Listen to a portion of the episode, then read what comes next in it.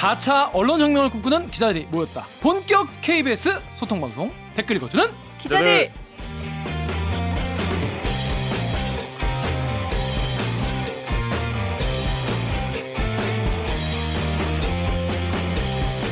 에 이게 말이 됩니까?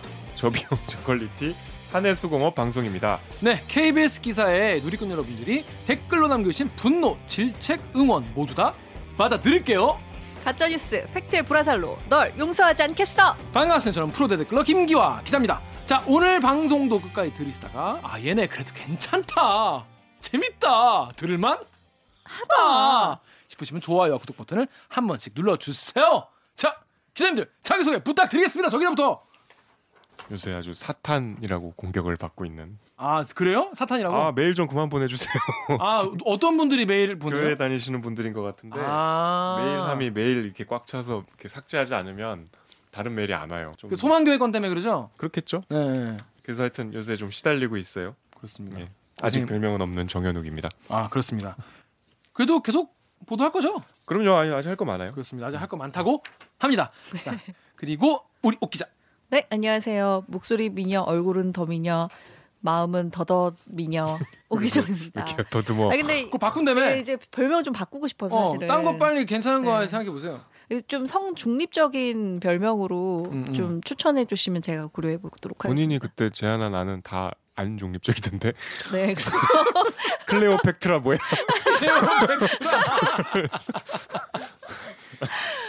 자 저희 지난 6화 방송에 시청자분들이 또 시사직격이라는 방송에 대해서 의견 댓글을 많이 또 남겨주셨어요. 제가 어, 댓글 읽어드리겠습니다. 어, 천사가 아니야님께서 다음 방송 주제 나왔네요. 시사직격 일본 극우 방송인가요? 어떻게 된 게 끊임없이 KBS 내부에서 스스로 방송 주제거리 만들어주네요라고 하셨습니다. 어쩜 저와 같은 똑같은 마음이신지, 어쩜 우리 회사는 계속 이렇게 우리에게 이런 이런 걸 자꾸 던져주는지. 자 크라일드님께서는 이번에 시사직격이라는 프로그램에서는 한일 극우 인사들만 모아놓고 하- 일본 측 주장만이 그대로 방송에 나오게 하더군요. 모든 한일 문제가 문재인 대통령의 역사관 때문이라는 개소리를 그대로 내보내고 청구권 협정을 했으니 개인에 대한 청구권도 해결된 거라고 한국에 해결하라는 일본 주장을 그대로 얘기하는데 그걸 방송이랍시고 만드셨네요. 크크크크. 아 이번 건도 KBS는 최선을 다하려고 했다고 대들기에서는 못 가실 거죠라고 하셨습니다. 음, 이번에 이, 이 댓글이 많이 달렸는데 25일에 방송된 프로예요. 한일 관계 인식과 이해라는 데서 이제 뭐 상케이 신문의 구보타 루리코 해설위원이라는 분, 또 조선일보의 선우정 부국장 이뭐 멘트가 많이 논란이 됐어요. 뭐 이거 관련해서 저희가 이제 이미 뭐 다룬 바가 있죠. 강제징용 어과 관련해서는 그 대들기 46화 2부, 50화 2부에서 보시면 요거 보시면 되고요. 제가 뭐 자세한 내용에 대한 반박을 하신 뭐 반박을 해야 될 필요가 없을 정도로 명백한 일인데 그런 일본 측의 주장이 공중파에 그대로 다 나오고 거기다가 자막으로는 또 막 굉장히 문재인 대통령에 대해서 문재인 씨의 잘못된 역사가 뭐 이런 식으로 한 거에 대해서 많은 분들이 굉장히 분노했어요. 저 같은 경우에도 저도 이제 그걸 봤는데 나중에 이제 이게 이슈가 돼서 봤는데 음. 저도 약간 좀 당황스러웠어요 보다가 중간 이후부터 잠깐 어 이거 뭐지 약간 싶었는데 역시 우리 유튜브에 댓글창이 난리가 났더라고요. 그래서 음. 뭐 어떻게 여러분들은 뭐 보시고 좀 어땠어요? 저는 일단 기술적인 면에서도 잘못된 것 같고 음, 음. 지금 섭외가 일본 쪽 보수 진보, 우리 쪽 보수 진보 이렇게 의도를 한 것 같은데 음. 일단 상계는 극우 매체잖아요. 음, 그러면 조선일보가 극우 매체인지야 논란의 여진이 있지만 네. 극우 대 극우, 보수 대 보수 이런 의도인 것 같은데 음, 음, 음, 뭐 보신 분들은 아시겠지만 불행히도 선우정 부국장은 뭐 극우 인사 보수 인사로 분류가 될 수 있을지 모르겠으나 적어도 일본 이슈에 관해서는 철저한 친일에 논리. 가까운 분이에요. 음. 북한에 관해서는 극우라고 할수 음, 있지만 음, 그러니까 일단 그 구도 자체가 의도와 달리 구현이 안 됐고 음, 음. 그다음에 저는 그 임재성 변호사가 이제 진행을 하셨잖아요. 네. 그분이 페이스북에 길게 해명을 하신 거를 해명이라기보다 이제 여러 가지 설명을 하신 거를 봤는데 문제가 된 발언들이 이 프로의 입장은 아니라고 말씀을 하시면서 토론 프로 예를 드셨어요. 토, 음. 백분 토론에서 홍준표 음, 어, 전 대표가 이런 얘기를 했다고 해서 백분 토론이 그건 아니지 않냐. 근데 그거는 토론 프로고 음. 생방송인 토론 프로고 이거는 편집을 하는 음. 대담이었잖아요. 음. 그리고 그런 주장들을 여과 없이 내보내고 자막까지 입혀서 뒷받침했다는 거는 다른 문제 사안이죠. 음, 음. 그 저는 이 여기도 써 있지만은 그 댓글 다신 분이 정확하게 얘기를 해주잖아요. 아 이번 건도 KBS는 최선을 다하려고 했다고 KBS는 악의가 없었다고 얘기를 할 거 아니냐 이렇게 음. 말씀하셨는데 우리가 KBS 요즘에 사고가 정말 빵빵 터지지 않습니까? 근데 다 악의가 있는 건 아니다라고 본인과 당사자와 제작진들은 얘기를 해요. 저희를 포함해서. 네. 근데 악의가 없는데 이렇게 많은 사람을 빡치게 한다는 것은 결국에는 실력이 없다는 거 아니냐. 음. 거기다 또 해명을 무슨 그 일본말 상에 대한 아니, 문재인 용례 상이라고 한 거는 어 시- 씨가 뭐, 좀뭐 존댓말이고 뭐 이, 그 이거는 해설도 굉장히 부적절했죠. 저는 좀 너무 보다가 좀 음. 너무 놀라가지고 본질도 아닐 뿐더러 설명도 틀렸고 예. 그냥 찬반을 여과 없이 보여주겠다는 의도는 이해를 하겠으나 네. 그것도 어느 정도 선이 있잖아요. 네. 그리고 거기에 대해서 충분히 뭔가 논리적으로 반박하는 장면이 있었다면 모를까. 음. 그것도 저는 봤는데 없었고 그게 참 되게 약했어. 엄청 약했어. 어.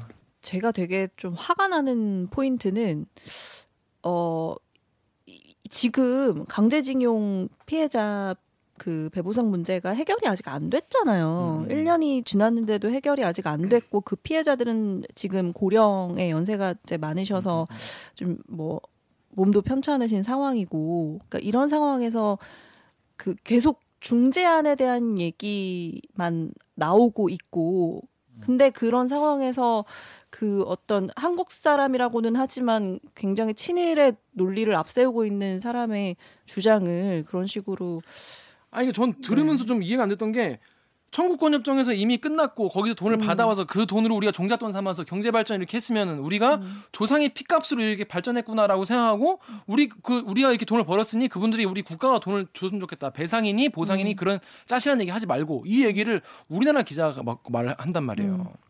음. 근데 저는 제일 화가 나는 거는 마지막에 건배할 때 아니 내가 그 얘기 좀 하려 했어. 그거를 그러면 건배하면 그 끝난 거예요? 마지막에 그 이렇게 건배사를 하라는 거예요. 진짜 그러니까 이걸 어떻게 건배로 화해를 건배로 합니까? 녹여낸 거 아니에요? 서로 다른 네. 이견이 이 건배 속에서 화합의 장으로 어쨌든 승화됐다는 거 아니에요? 그런 그러니까. 포지션을 정말 억지로 메시지 만드는 대단히 거죠. 부적절하죠. 저는 그거 그 마지막 부분에서 정말 약간 좀 헛웃음이 나오는데 하여튼 더 길게 얘기 하지 않는 걸로 하겠습니다. 정말 할 얘기가 많지만은 또 또 기자들 또 니들 또 니네 기자 아니라고 또 마음껏 또 욕하는구나 이런 분들도 계신 것 같고 제가 패널 자체에 문제가 있다라고 얘기하는 건 제가 이거 팩트 체크를 했잖아요. 그치 그 팩트 체크 검증 대상을 칼럼으로 쓰셨던 분이 선우정이에요. 어, 네. 그렇습니다. 거짓 가짜 뉴스를 쓴 분이 선우정 기자라는 거죠. 이런 거죠. 그러니까 이 사람이 거짓 그 정보를 이제 노출을 하고 있다라고 해서 검증을 하고 있는데 음, 어느 한쪽에서는 이 사람을 음, 음. 뭔가 어떤 성향을 대표할 만한 사람으로 모셔서 음, 패널로 음, 음, 모셔서 음, 그런 음. 주장을 듣는다고 하는 것 자체가 자 그렇습니다. 하여튼 저희도 참 답답한 한 주였고 정말 너무 정말 KBS라는 또? 이래서 또? KBS라는 회사 말가 대체 나에게 아니 KBS가 또? 아니 KBS가 또 자 여러분 KBS는 앞으로도 계속 존나 맞아야 될 것 같습니다. 앞으로 존나 많이 때려주시고요. 자 오늘은 근데 여러분이 약간 눈치채셨겠지만은 지금 오규정 기자, 정연호 기자 저 이렇게 셋밖에 없어요. 그래서 강병수 기자 어디 갔냐? 강병수 기자가 갑자기 오늘 출장을 갔습니다. 그래가지고 강 기자를 그냥 이대로 보낼 수 없다 싶어 저희가 특별 코너를 준비했습니다. 오늘의 첫 번째. 오늘의 첫 번째 코너는 병수가 갔다. 갔다 갔다 갔다는 게 이제 갔다 가셨다. 싶다. 저기로 갔다. 광주로 갔다. 광주로 갔다. 광주로 갔다. 그래서 로고 듣고 강명수 기자를 저희가 전화 연결까지 해서까지 이렇게 들어야 되는 이야기가 무엇인지 잠시 뒤에 확인하시겠습니다. 나는 기레기가 싫어요. 지금 여러분은 본격 KBS 소통 방송 댓글 읽어주는 기자들을 듣고 계십니다. 네, 오늘 병수와 같다 코너에는요, 이 지난 24일 보도된 KBS의 임은정 검사 고발 관련 연속 보도 두 편을 다뤄보도록 하겠습니다. 이거에 대해서 잘 아시는 분도 계시겠지만 잘 모르시는 분도 계실 것 같아서 제가 사건의 개요를 살짝 정리를 해드리겠습니다. 2015년에 부산지검에서 근무하던 윤모 검사가 있었어요. 윤 검사. 이 윤 검사가 민원인의 고소장을 분실했습니다. 한 장을 분실했어. 근데 이거를 다른 고소장을 복사를 해가지고 바꿔치기를 했어요. 근데 당시에는 뭐라고 주장했냐면 내가 이걸 잃어버려 가지고 잃어버린 후에 위조를 했다라고 이제 주장을 했습니다. 그러니까 위조는 한 거죠.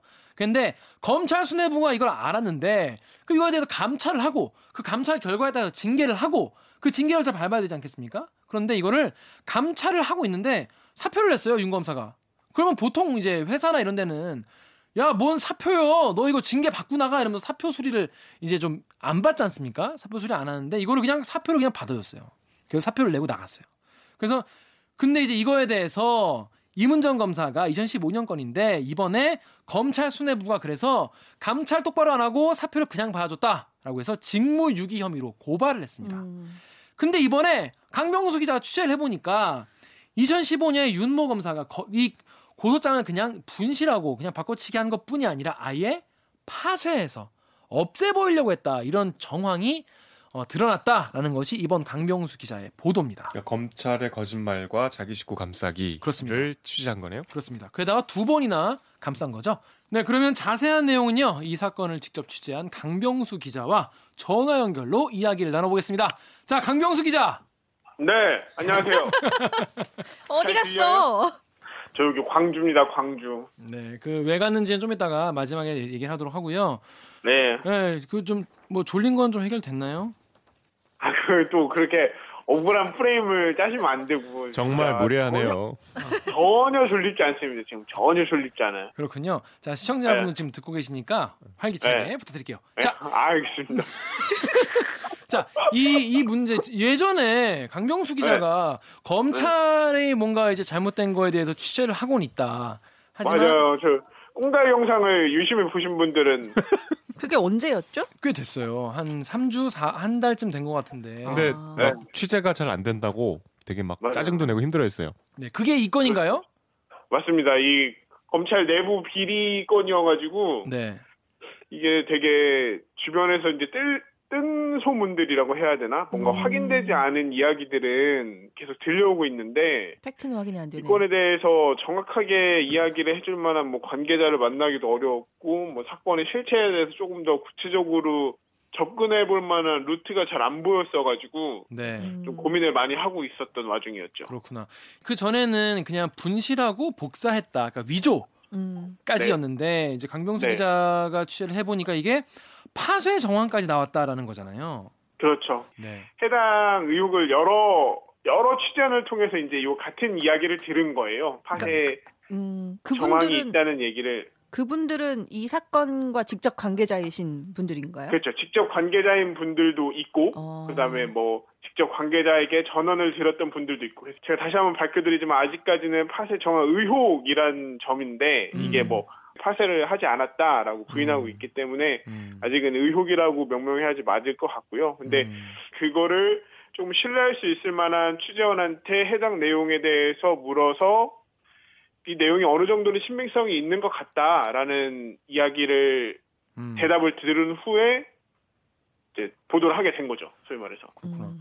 당시에 그럼 검찰 수뇌부 같은 경우에 네. 이거 그걸 이제 감찰을 하다가 그죠. 사표를 냈는데 음. 보통 그러면 이제 야 새끼야 사표는 뭔 사표야 임마 너 이거 다 감찰 끝나면 징계 받고 징계 받은 그 다음에 넌 뭐 그 다음 넌 나가든지. 처분을 기다려 음. 뭐 이렇게 하는 게 보통 구멍가게 다 그렇게 하지 않습니까?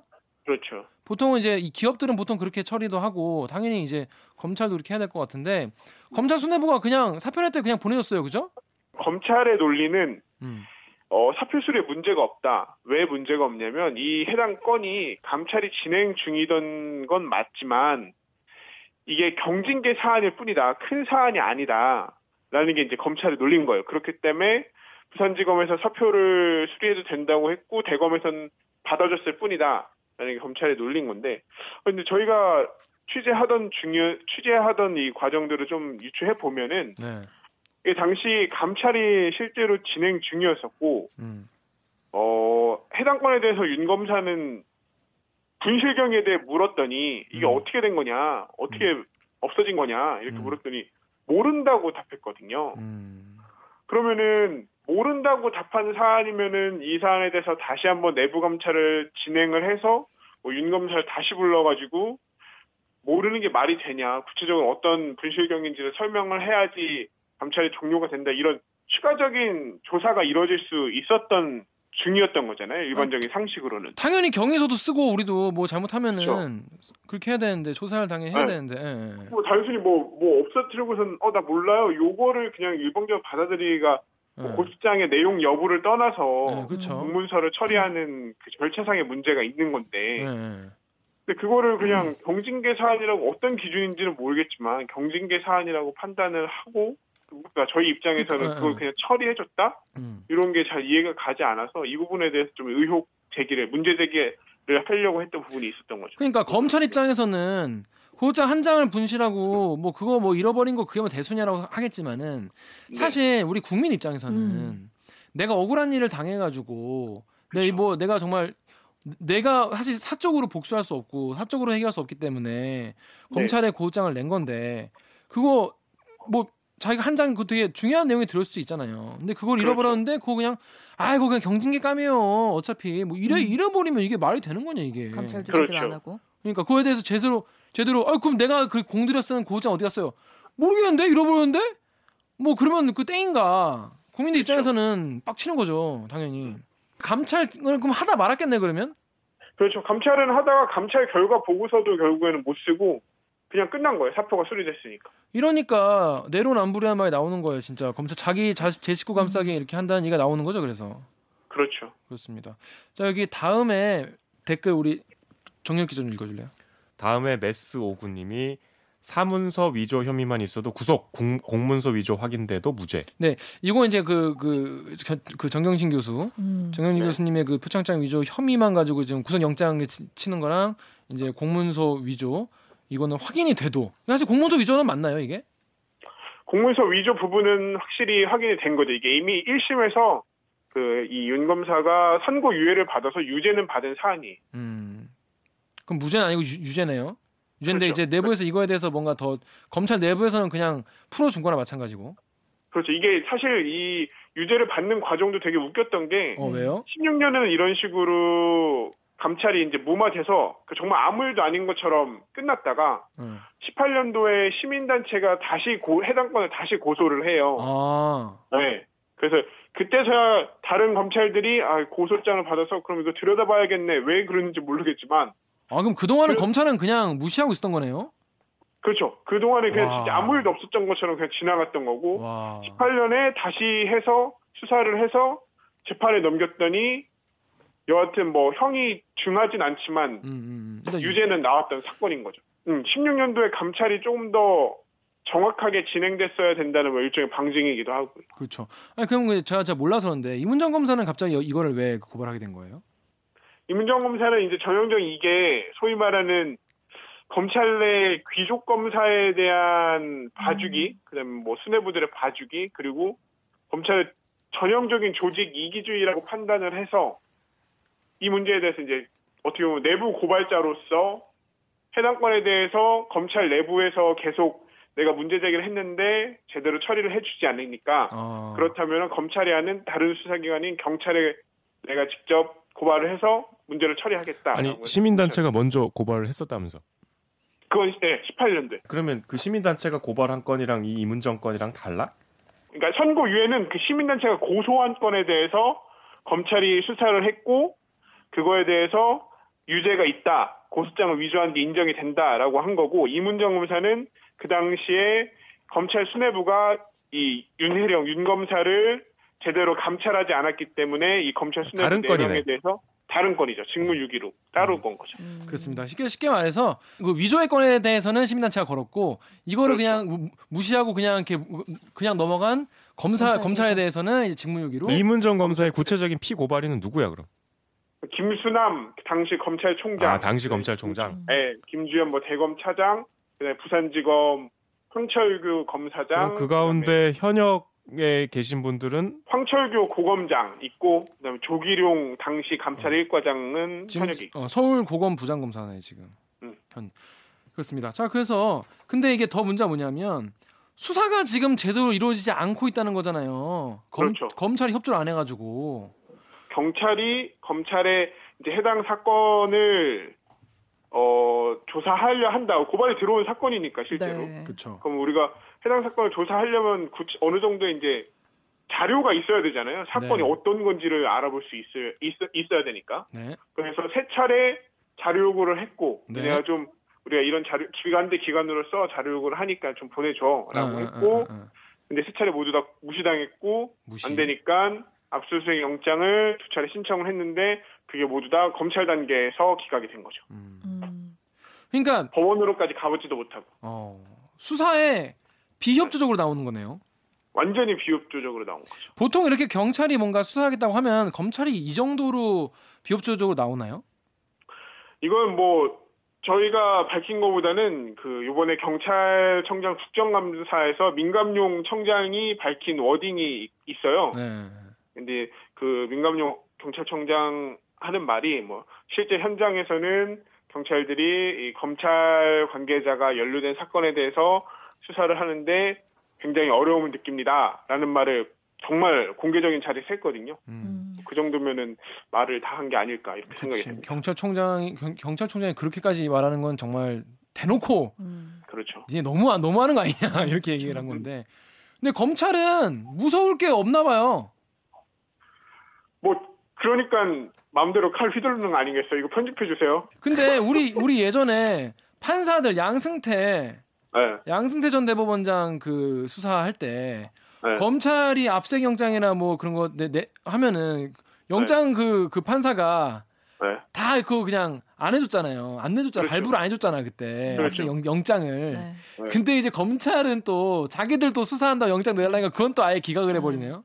그렇죠. 그래서 야, 그, 그 당시에 되게 이례적으로 한 번씩 그 판사가 이제 사법농단과 관련해서 영장 전담 판사가 영장을 기각할 때마다 검찰 측에서 이례적으로 긴 막 분박 문자들을 보냈잖아요 기자단에 네. 이게 이러이러해서 문제다 이런 식으로. 근데 요번 걸 똑같이 하라면서 이제 경찰 관계자들이 만나는 경찰 관계자들이 음. 저거야말로 내로남불 아니냐 자기들 아 경찰들이 그렇게 말해? 아니 경찰들은 그렇게 말하죠. 경찰들은 사실 지금 굉장히 화가 많이 나 있는 상태죠. 그러니까 이게 이게- 정말 수사 지휘권과 기소 독점을 네. 그냥 이렇게 네, 폐해를 이게 전형적인 폐해라고. 그러네요. 그러니까 아, 정의를 독점했네요 검찰이 뭐 멋있, 판단은 본인만 할 수 있다는 거잖아요. 멋있는 말 하려고 그래요. 자 마지막으로 하나 더 물어, 물어볼게요. 이미지 독점. 건들지 마. 이미지 독점 좋다. 뭐 하면 안 되냐? 그래서 뭐 정의로운 이미지 쭉쭉 가시고요. 네. 자, 근데 윤석열 총장이 네, 이 수사에 대해서 네, 대놓고 또 뭐라 했어요.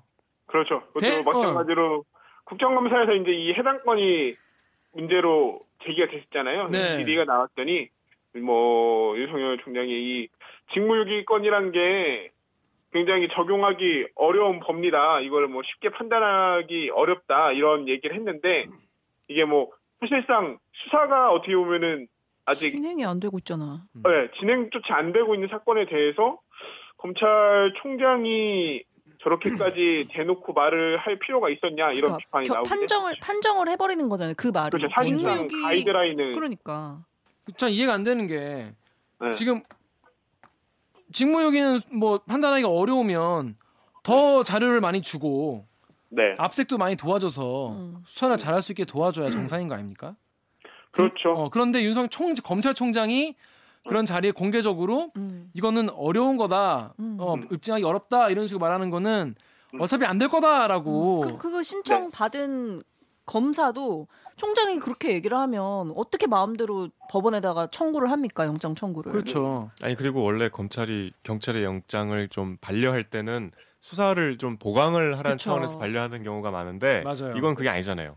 수사 자료 제출 요구도 거부한 거잖아요. 음. 그렇죠. 성격이 좀 다른 것 같은데 음. 이거 어떻게 앞으로 저는 이 윤석열 그 총장의 그 멘트는 정말 매우 매우 부적절하. 이거 이거야말로 거의 진짜 수사 개입 아닙니까? 진짜. 방해죠. 어, 네. 수사 방해죠. 수사 방해. 그렇습니다. 그래서 우리 다음에 심플리 네. 바이올린님께서 이런 댓글을 달아주셨어요. 아이고 스스로가 공수처가 필요한 이유 그 자체가 되어주시는구만. 그래 거봐라 니들은 자정 능력이 제로야라고 하셨어요. 그러니까 이런 일을 보면은 정말 아 정말 검찰은 정말 무소 부리구나 이런 생각이 드는 거예요. 그렇죠. 예. 경찰이 아무리 이거를 뭐 견제를 하려고 하거나 검찰 관련된 수사, 수사를 하려고 하면은 이렇게 협조를 안 하는 거죠. 음. 그렇죠. 사실상 뭐 지금 사건이 어떤 건지 재구성조차 안 되고 있는 상황이니까요. 그 정도, 기본적인. 그 정도구나. 아유. 지금 아, 윤- 그리고 이거는 어, 어, 어. 이거 여담인데 이거는 음, 음, 음. 약간 좀 적절한 수준의 편집이 필요할 것 같아요. 근데 음, 음, 음. 그냥 재미를 위해서 하면은. 야 이거 진짜 방송하고 싶다. 씨. 자 리포트가 나갔는데 나간 뒤에 검찰 쪽에서 지금 보니까 지금 조기룡 그 부장검사가 또그 막 이프로스에 막글 써가지고 네. 어막 이문정 부장검사 그 이문정 검사가 마치 영, 영장 기각이 막 어, 조직 감싸기 행태 이루어지는 것처럼 검찰 조직 전체를 매도하고 있다면서 굉장히 막 요, 분, 그렇죠. 분기 탱천하셨는데 강병수 기자한테는 어떻게 좀 검찰 쪽에서 뭐라고 얘기가 들어온 게 있나요? 검찰 쪽에서 사실 뭐 이렇게 보도 이후에 특별하게 어떤 반박 입장을 내세운 건 아직까지는 없고 음. 검찰은 사실 이 문제를 크게 키우는 것 자체가 굉장히 껄끄러운 문제라고 생각을 하고 있거든요. 아, 검찰이 네, 검찰이 음, 음. 이렇게 하는 것. 근데 어 뭐 저희한테 하여튼 언론한테는 특별히 문제가 있다 이렇게 얘기가 어. 들어온 건 없지만 뭐 음. 조기룡 검사의 이 프로스 입장으로 지금 검찰 조직의 분위기. 논리를 대 가름하면 되지 않을까 아니 싶은데요. 검찰 분위기는 앞에 윤 총장 얘기가 더 수위가 센 거 아닌가? 아, 그러니까 뭐 검찰에서 이 판 이 건을 뭐, 뭐 키우기 싫다니까 우리 음. 우리 대들기라도 이 판을 좀 키우는 걸로 앞으로 노력을 좀 하겠습니다. 자, 강 기자 지금 광주에 있다랬죠? 저희가 내일이면 이제 수요일이 여기 녹화일 다음 날이 그 강제징용 피해자분들 배상 판결 나온 지 승소를 한 지 딱 1년 되는 날이에요. 음. 네. 어, 여기 그 당시에 이제 굉장히 의미 있는 판결이라고 생각했고 많은 부분의 변화를 이끌어낼 거다. 음, 음, 음. 이런 기대가 컸죠. 기대가 컸는데 사실 지금 현실을 되돌아보면은 거의 아무것도 뭐된게 없죠. 예. 예, 아무것도 된게 없고 변화가 오히려 악화됐다는 느낌만 더 강하게 주고 있잖아요. 음. 그래서 뭐 그런 관련된 맥락에서 저희가 이제 그 당시에 뵀던 이춘식 할아버님을 다시 뵙고 음. 지난 1년간의 소회 아니면 아. 지금 이 상황에 대한 뭐 감정 어떤 이런 음. 이야기들을 조금 더 들어보고 싶어가지고 사건 당사자시니까. 네, 음. 직접 한번 좀 다시 뵙고 싶어서 일단은 광주로 내려왔습니다. 아 근데 이춘식 할아버님 뭐 뵙는 건 좋은데 그 네. 이하라 이- 이춘식 할아버님께서 강병수 기자를 좋아하신다고. 그렇죠. 저희 뭐 할아버님이 도와주는 분들 얘기로는 저희가 이제 KBS에서 간다고 하니까 다른 언론사에서 간다고 할 때 막 피곤하다 하기 싫다 막 이랬었는데 뭐 간다고 하니까 굉장히 흔쾌히 받아주셨다 이래서 음. 별로 기대를 안 했었는데 뵙는 거를 작년에 되게 좀 애틋한 만남이었잖아요. 그렇죠 그 작년에도 리포트에도 나오지만 근데 이춘식 할아버지가 강병수 기자를 기억을 하시는 것 같아요. 어 제가 1년 전에 왔던 기자인데 기억하시겠어요? 막 이랬다가 처음에는 기억을 잘 못 하시다가 저희 그때 같이 손잡고 법원까지 들어갔잖아요. 막 이렇게 얘기하니까 그때서야 기억을 해주시더라고요. 그렇구나. 나그 그, 그 할아버님께 좋은 말씀 잘 들었습니까? 리포트 그럼 내일 나오나요? 네, 내일 가서 일단 제작해야 될 것 같습니다. 그렇습니다. 강병수 기자 고생 많았고요. 네, 자, 그럼 다음 주에 뵙겠습니다. 안녕. 알겠습니다. 네, 자, 옥 기자와 정 기자 요번 건 이 검찰이 동료 검사가 공소장을 잃어버리고 혹은 파쇄하고 그걸 위조한 사건에 대해서 감찰을 하다 말고 음. 사표 내니까 그냥 보내주고 그 음. 검사는 좋은데 가시고 음. 이거를 몇 년 동안 그냥 모른 척하고 있다가 시민단체가 시- 의의를 제기하니까 그때서야 다시 수사를 하고 네. 이러고 있는 네. 이 사건에 대해서 어떻게 생각하십니까? 아니 그 검찰이 무슨 구멍가게도 아니고 아까도 음. 얘기했지만 음. 이게 검찰 규정도 당연히 있을 거고 음. 하나도 해결된 게 없는데 그런 식으로 그냥 무마해 버렸다는 거는 정말 이해할 수 없는 거- 부분이고 더 정말 화가 나는 대목은 다른 때도 아니고 지금 같은 검찰 개혁 목소리가 나오는 이, 이 근래에 그 윤- 윤석열 총장이 그 국정감사장에서 그런 식으로 발언을 말하자면 수사 가이드라인을 그런 식으로 얘기를 했다는 것 자체가 굉장히 좀 이해가 안 돼요. 아, 전 충격적이었어요. 네. 음. 그러니까 저는 그 포인트가 제일 음, 음, 윤석열 네. 청, 어, 윤 총장의 그 네. 멘트가. 이 지금 이 사건의 피해자는 결국 고소장을 제출한 그분이잖아요. 네. 그러면 이 검찰에 비대한 권력의 피해자는 누구나 될 수 있다는 걸 우리가 지금 여실히 봤잖아요. 그렇죠. 음. 검찰의 이런 뻔뻔함, 음. 당당함, 음, 음, 비대한 권력, 음. 아나무인 음, 음. 이런 게 우리의 직접적인 일상을 파괴할 수도 있는 현실인데 이게 무슨 이 맥락에서 나온 검찰 개혁 얘기까지 뭔가 정치적으로 해석하는 분들은 조금 본인도 피해자가 될 수 있다는 거를 좀 이번 건에서 음, 음, 음. 좀 자각을 해주셨으면 좋겠어요. 그래서 음. 이게 이렇게 드러나서 망정이지 드러나지 않은 건들은 또 얼마나 아니 많겠어요. 드러나지 그러니까. 않은 건들이 99.9%죠. 이거는 그렇죠. 정말 우연히 이렇게 드러나서 강병수 기자가 취재를 잘 해서 드러난 거고 음, 음, 음. 이런 일이 지금도 있을 수 있죠. 계속 음. 일상적으로. 그렇습니다. 그러니까 이제 공수처 이야기도 나오고 하는 거겠죠. 자, 그렇습니다. 그래서 로고 듣고 저희는 기리기 판별기 말고 이 뉴스 목미 특집 이 뉴스 목미로 돌아오겠습니다.